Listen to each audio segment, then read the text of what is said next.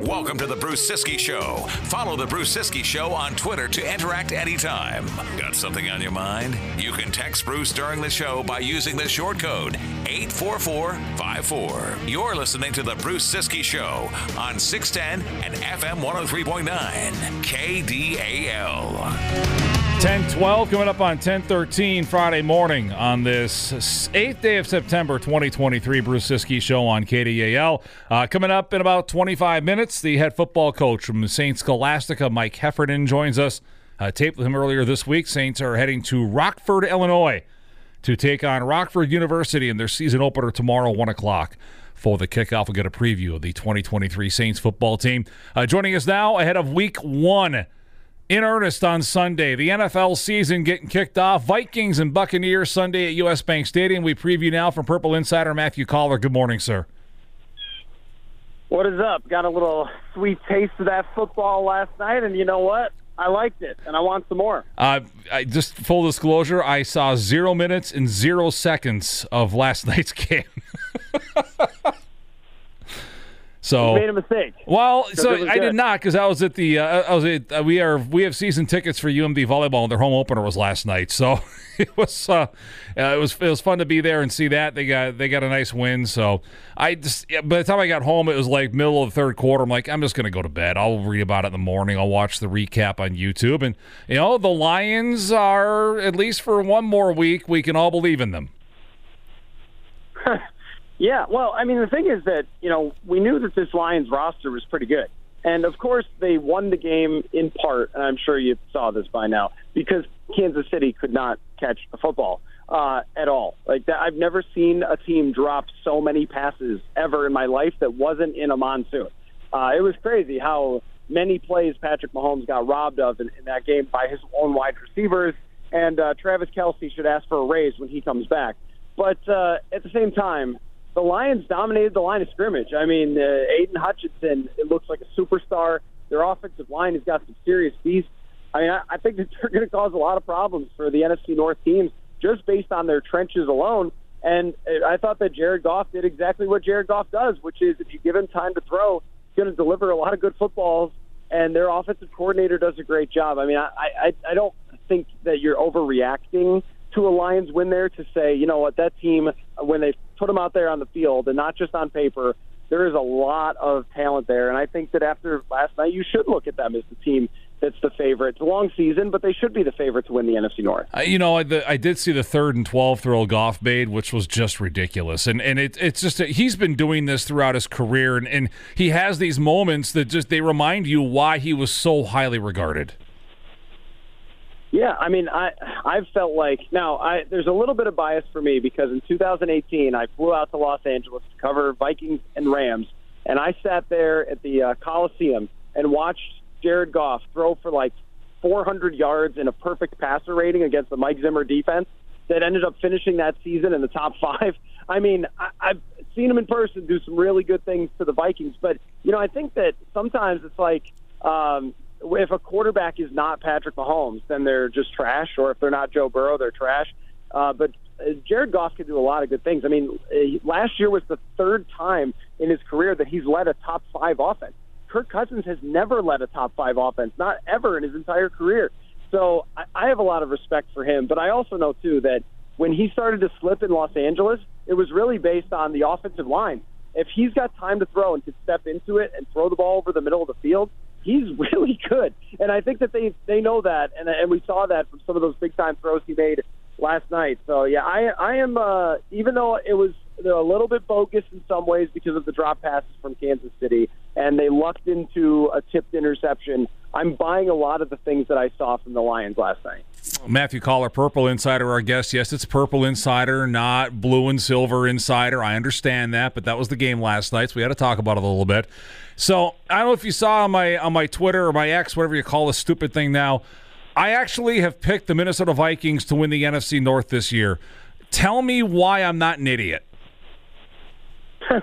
well, I think you're not an idiot because of the offense that they have. I mean, yes, we were just talking up the Lions, and uh, I would still pick the Lions um, to win the division. And uh, common opponents matter, by the way. So if the Vikings lose to Kansas City at some point, um, in Week Five, then you know that could be problematic for them. Uh, that that the Lions were able to beat Kansas City, but you know I, when you look at what Jordan Addison did in training camp, and I was out there every single day, I was very impressed. I mean, uh, his route running ability, his uh, ability to make catches that you just don't see people make all that often. The how he contorts his body, his quickness, and also how quick he seemed to pick up on the offense. I mean, I think he can be more effective than Adam Thielen was last year, and Thielen was essentially just a possession wide receiver for them. He averaged like 10 yards a catch. I mean, so having an extra threat there, having also a full season now of TJ Hockenson, you know, signs a big contract, but also he got eh, you know a whole off season to really like carve out a role, and as opposed to just showing up mid season. Um, and then you know they've added another element to this as well, which is Josh Oliver, and I think they're going to use a little more big personnel and try to improve that running game because you know Dalvin Cook is a star, so everyone just assumes the Vikings had a good running game. They did not. They had one of the worst running games in the NFL last year by expected points added and yards per carry. So they I think they can improve from where their offense was last year, and they were already in the top ten. The big concern, of course, is on the other side of the ball, and that's where I think Detroit has a better defense than the Vikings. Uh, I think the Vikings have a very hard schedule, so it's it's not insane. Um, you know, I would if you're asking me like it's only percentage points that I would lean Detroit um, because of the Vikings offense, but I think that there's more probably more pitfalls for the Vikings than there are uh, Detroit. Like if they're a couple injuries away, from having a, a, pretty pretty awful defense. I understand as I ask this question, it's really hard to answer it necessarily maybe right now because we just haven't seen eh, this offense in action yet in 2023 and and you you never know, you know, based on what you see in training camp, based on what you see in preseason games, you can't necessarily construct what a team's going to want to do offensively. I go back to listening to the play caller series on on the Athletic podcast with Jordan Rodriguez and, and she talks about these these coaches all from this this, you know, McVay, Kyle Shanahan coaching tree, which Kevin O'Connell comes off of. And they've all got these diverse offenses, these different philosophies, but a lot of it's tailored to the personnel that they have. The Vikings personnel appears to be very, very heavy toward a passing offense in 2023. But you just hit it with, with the with the signing of Josh Oliver, which was not done by accident. They did that on purpose for a reason. It would indicate they want to run the ball more effectively. How do you see this thing playing out? You, are we going to see a concerted effort to run the ball, or do they lean on the bread and butter? Yeah, I mean, I, I think that anytime you have Kevin O'Connell as your play caller, he is going to lean into the passing game. He's a former quarterback, and it shows. uh, but I also think that one of the reasons that they had one of the highest pass ratios last year, and I think did Kirk uh, did he have over 700 dropbacks? I think he did last year, which is just insane for his career. When normally he's been more of a like you, you try to hit on big throws and run the ball and run play action. So they really leaned into him last year, and I thought you saw some of the efficiency go down. You know, his quarterback rating went down, his QBR, his yards per attempt, and that's what happens when you have to throw all the time. But another part of it was just circumstance. I mean, when you're losing in the fourth quarter as often as they were and needed eight fourth quarter comebacks from Kirk Cousins, you're having to throw the football a ton. And I think what they're looking to do is not necessarily just run the ball as, as a centerpiece of their offense, but they're looking to finish out games. I mean, if you get up against the, the Buccaneers, 10 points in the third quarter, like run the ball, run the clock out, you know, re- retain possession, have a long drive, and just, you know, put them in their grave uh, that was the big problem last year. Why they had all those one-score games. They couldn't put anybody away. They couldn't put Arizona away. They couldn't put Chicago away in, in the first game. It's like, uh, you know, I think the run game was a big part of that, and especially the negative runs. I mean, uh, Dalvin Cook had more runs of zero or negative yards last year than any other running back in the league. And so I think they're looking to just push forward, you know, marry the run and the pass a little more together, get get in second and five, second and four, where you can dial up pretty much anything. I think that's kind of the role of the running game and always will be. But I do wonder about, you know, Kevin O'Connell making too many changes because it was a pretty successful offense last year. So you you kind of want to balance that like how did these things work? Don't reinvent the wheel. Uh, you know, you should be getting the ball to Justin Jefferson all the time, but if teams are completely selling out to stop Justin Jefferson, I think now they have more weapons. So, um, you know, it's, it, it is one of the most potentially diverse offenses in the entire NFL and, and I think it is going to be a bit of a challenge to just like balance all of those um, ideas into one game plan for one week, you know. But I, I think that they should be a very good offense. Matthew Coller, Purple Insider. You mentioned the, the questions on defense with Brian Flores taking over. We again, we don't know what to expect. There weren't a lot of personnel changes necessarily on this defense, except maybe issuing a couple of veterans and getting younger. But did they get better in terms of personnel, or is it going to be all about the scheme? What do we expect to learn in Week One? Yes, Tampa Bay still has Mike Evans. Yes, Tampa Bay still has Chris Godwin, but they have Baker Mayfield throwing them the football now, not Tom Brady. Yeah, yeah. I, I think that they are absolutely worse as a personnel group, but also will be a lot smarter from a scheme standpoint. And I think that defensive play calling is a huge, huge deal in terms of how, what your defense becomes. Um, the only issue is you mentioned the wide receivers. The Vikings are going to start two corners on the outside that have a combined 100 snaps or so of NFL coverage and that's pretty scary. Um, Mike Evans is six foot five, and he's going to go up against five foot ten Mekhi Blackmon. I'm sure they're going to try to scheme that uh, that you know that matchup at times for Tampa Bay. And, and Baker Mayfield, I agree with you. I, I looked this up since 2021. The guy has an 81.3 quarterback rating, which would maybe be good in like 1978, but it's not good now, uh, where almost every quarterback is 95 and above. So he's been a well below average quarterback um, really since 2020 and my expectations are not high for him, especially in U.S. Bank Stadium, the noise, the number of looks that Brian Flores is going to give. The problem is, though, if they block it up and there's any time for him to throw, it, it, Baker Mayfield was still the number one overall pick. The man can still spin a football if he's got time to do it. So, you know, that's that to me is the most interesting challenge that Brian Flores faces. I, I think it was r- really interesting in 2021. The Dolphins had 48 sacks, which was uh, sixth in the league but nobody had double digit sacks. So they had like a bunch of different guys get the pressures and the sacks, which I, I expect to be the same deal here. But if you don't get there, ah, man, it's, it is going to be quite a challenge for Caleb Evans and Mekhi Blackmon against these two wide receivers. On the other side of the ball, the Buccaneers still have Vita Vea, who I've always thought very highly of. They still have Devin White. They still have Lavonte David. How much trouble conceivably could those three in the middle of that Tampa Bay defense cause the interior of the Vikings offensive line? yeah, I mean that's the thing is we're talking about Brian Flores sending blitzes. Well, Todd Bowles is known as one of the most aggressive head coaches uh, in, in the NFL uh, and defensive minds in the NFL. And you know the big issue last year, I thought, for the interior of the offensive line wasn't necessarily uh, the physical part of blocking. It was really the mental part of it, like identifying stunts, twists, and blitzes. It just seemed like every time teams were throwing something at them up the middle that they were kind of looking around at each other and somebody was running free and then smacking the hell out of Kirk Cousins as everybody uh, rewatched on that Netflix documentary. And and I, I think that you know Tampa Bay is going to know that. Todd Bowles is going to know that. He's a great defensive mind. I don't know if he's a good head coach, but I know he's a great defensive mind, and he's very very aggressive. So they're going to test them right away. They know what the weakness is, and the question is how much did this interior improve?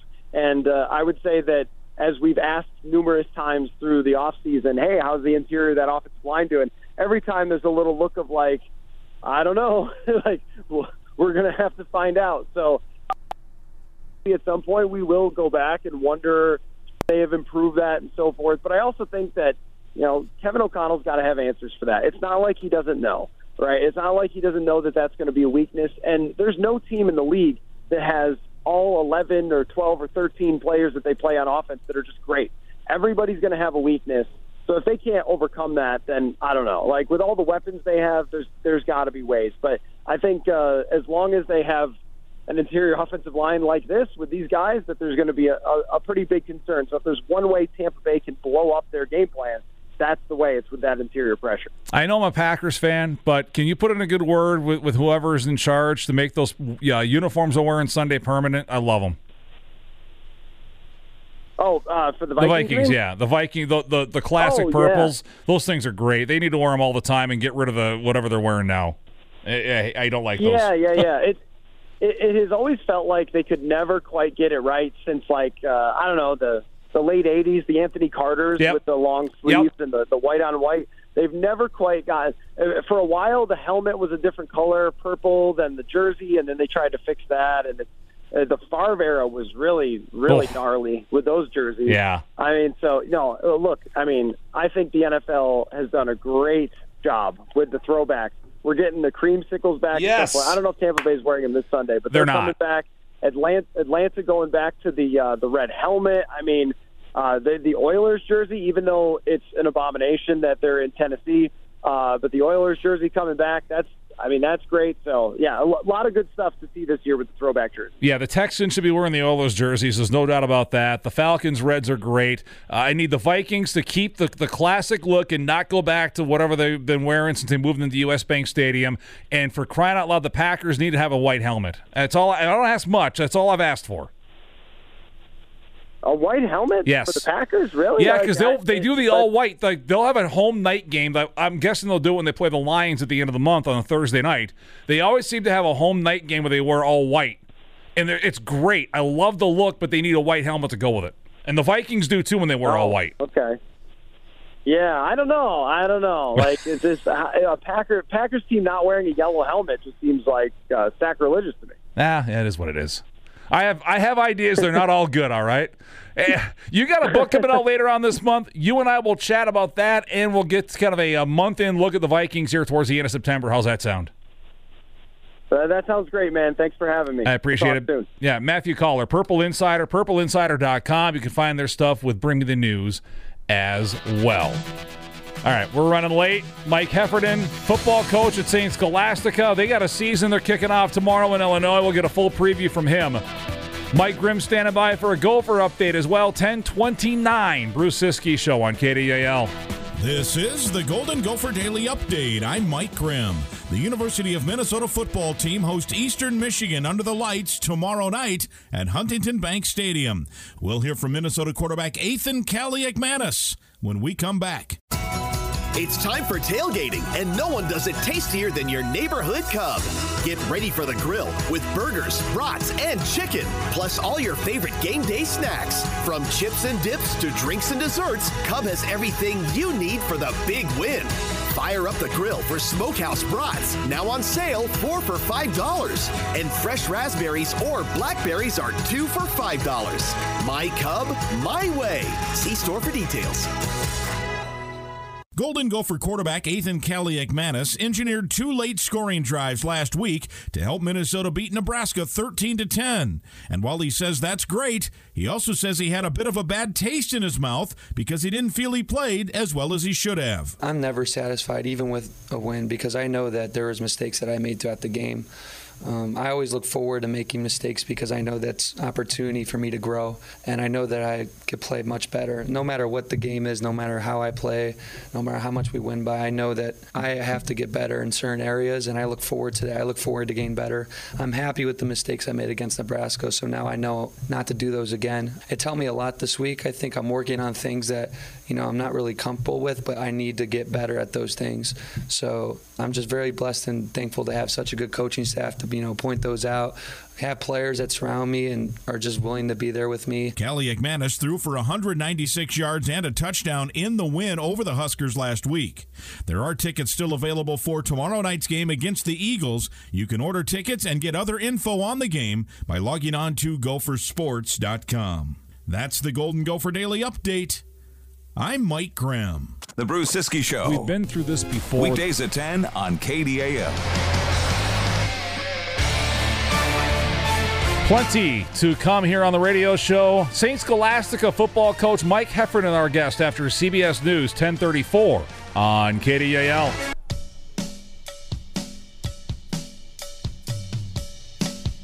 Ten thirty-eight tomorrow, or tomorrow. How about Monday? Jeff Papis. We'll talk Bulldog football off the top of the show. Then UMD athletic director Forrest Karr back in the second Monday of every month, starting on Monday at ten thirty-five.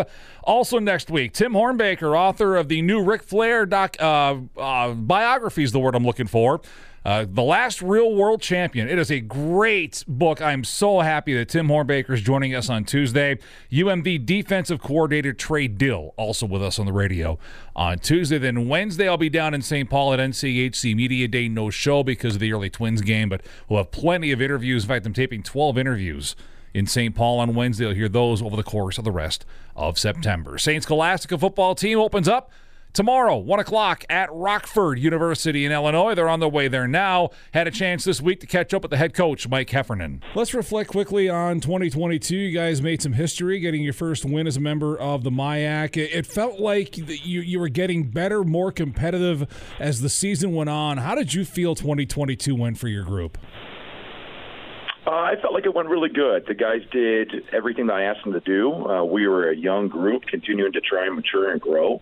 Um, and you're absolutely correct. They, the guys got better week by week, and we just have to uh, put ourselves in that situation again, where hopefully we can finish on some of those games. What was what was the key for you? And, it's one thing to say you know, into the outside, and you knew you had a really young team last year, and you said all the right things about wanting to get better every week. But it's one thing to say that; it's another thing to do it, and you've got to have the buy-in from your players. Did you feel like you had that from the outset? Uh, yes, and because of our leadership and our coaching staff, we were able to do that from day one. And you know, we talk a lot about you know, are you willing to do something or do you want to do something? Um, and there's a difference. And we continue to preach, you know, pay attention to detail. We continue to preach attention to all the little things. Um, and as long as we control what we can control and take care of those things, we believe the big things will happen. We're talking to St. Scholastica football coach Mike Heffernan. Certainly, COVID was a, a, major setback for a lot of small college programs. You, you, you almost had to do a full reset. You've got some seniors now. You're you know that that, have some real experience playing in this program. What's it mean to have that here? You, you haven't had a ton of senior leadership the last few years. Yeah, it it really helps. We have uh, Jake Akowski, Wyatt Lahr. Those guys are fifth year seniors for us because of the COVID year. Um, they've been through all the ups and downs. They went through everything you possibly could go through as a student athlete um, during the COVID time, and it's been tremendous to have them around in the program. And again, for this uh, being their final year, to be able to reflect and help these younger leaders become the leaders that we need them to be. Um, so it's been extremely important to have them around. And then we have two more seniors um, that are uh, fourth year seniors that um, were part of the original COVID class. So we have four total seniors two of them being fifth year guys and then two of them being four year guys. And again, they've been through it all. So anything that our guys are going to go through as freshmen, sophomores, juniors, then seniors, these guys are, are, are able to help those guys figure it out. Your first MIAC win came last season at home on October 1st against Hamline. And uh, you, you, you know, I'm sure you want, I'm sure it was very stressful for the head coach because you trailed 42 to 27 going into the fourth quarter. But take me through just the, the emotions of, of getting getting that, you know, getting over the hump, and the way you guys are able to do it with a couple of fourth quarter touchdowns, and then the the, the big play to set up Kyle Oswald's winning field goal. Yeah, it was, you know, the entire time, whether you're winning or you're losing, one of the hardest things to do as a head coach is is to continue to stay in the moment because you're always trying to think of okay, if this happens, what are we going to do? If this happens, what are we going to do? Um, so for me, I just try to stay in the moment and just really just stay one step ahead instead of multiple steps ahead. Um, and our coaching staff did a great job, and our guys just didn't quit. It all comes down to our guys; they didn't quit. They believed in what we were doing, and we continued to do what we needed to do, and we finished the game.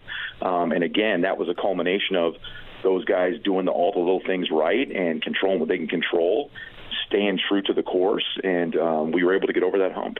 Uh, tell me about your quarterback last year, Donald West, who's back this year. A, a, guy that really took some major steps for you in, in his development as the season went on. Yeah, Donald's really, really focused at what he does. And um, every day that that we sit down and meet and we talk about things, whether it's quarterback play, whether it's academics, whatever it is that we do, uh, Donald's extremely focused. And Donald uh, is now coming into his sophomore year. Um, he's going to be a sophomore. Obviously, an entire season. Um, with the role of starting quarterback underneath his belt, um, he just continues to grow, and he's finding himself as a leader. He's finding himself vocally as a leader, um, you know, and his expectations equal our expectations as coaches. He wants to be the best that he can be, and um, he's doing a great job moving that forward. Offensive coaches talk so much about the importance of the quarterback having command, not just of the offense, but of the huddle. How much has he improved in those facets? The, the command of the offense and command of the huddle here in gaining this experience he got last year. Yeah, he really he really took that by the horns um, in the spring. So he worked extremely hard in the off season, and one of the things that he wanted as a personal goal for him was to continue to try and find that role as a leader in the spring. Um, and I told him that the number one way he's going to do that is to make sure that he earns earns everybody's respect on and off the field, and that's only going to be by his own hard work. And he really bought into that. Um, really did everything he could to make sure that he can continue to try and put himself on a pedestal of hey, this is how things need to be done. Um, and because of that, he's now set him set himself up to be somebody that that is going to lead in the huddle, out of the huddle, on the field. I mean, he's really the voice of the offensive coaches play in and play out. You mentioned Wyatt Larr, who's your your most experienced wide receiver, returning in his last year in the program. Now, what was the chemistry like as it grew with those two last year, and how deep do you think your receiver group can be? Yeah, you know, we're really excited about the group. We got some young guys um, coming in that are going to have to step up, and they've had a good camp. The we're still in, you know, a young phase here. Like I said, we only have four seniors. We got 17 juniors, so this is our first, you know, upperclassmen group. Um, but Wyatt has been a great example for them, and that group's only going to continue to grow. And Wyatt himself um, has had a tremendous off season. He had a great summer.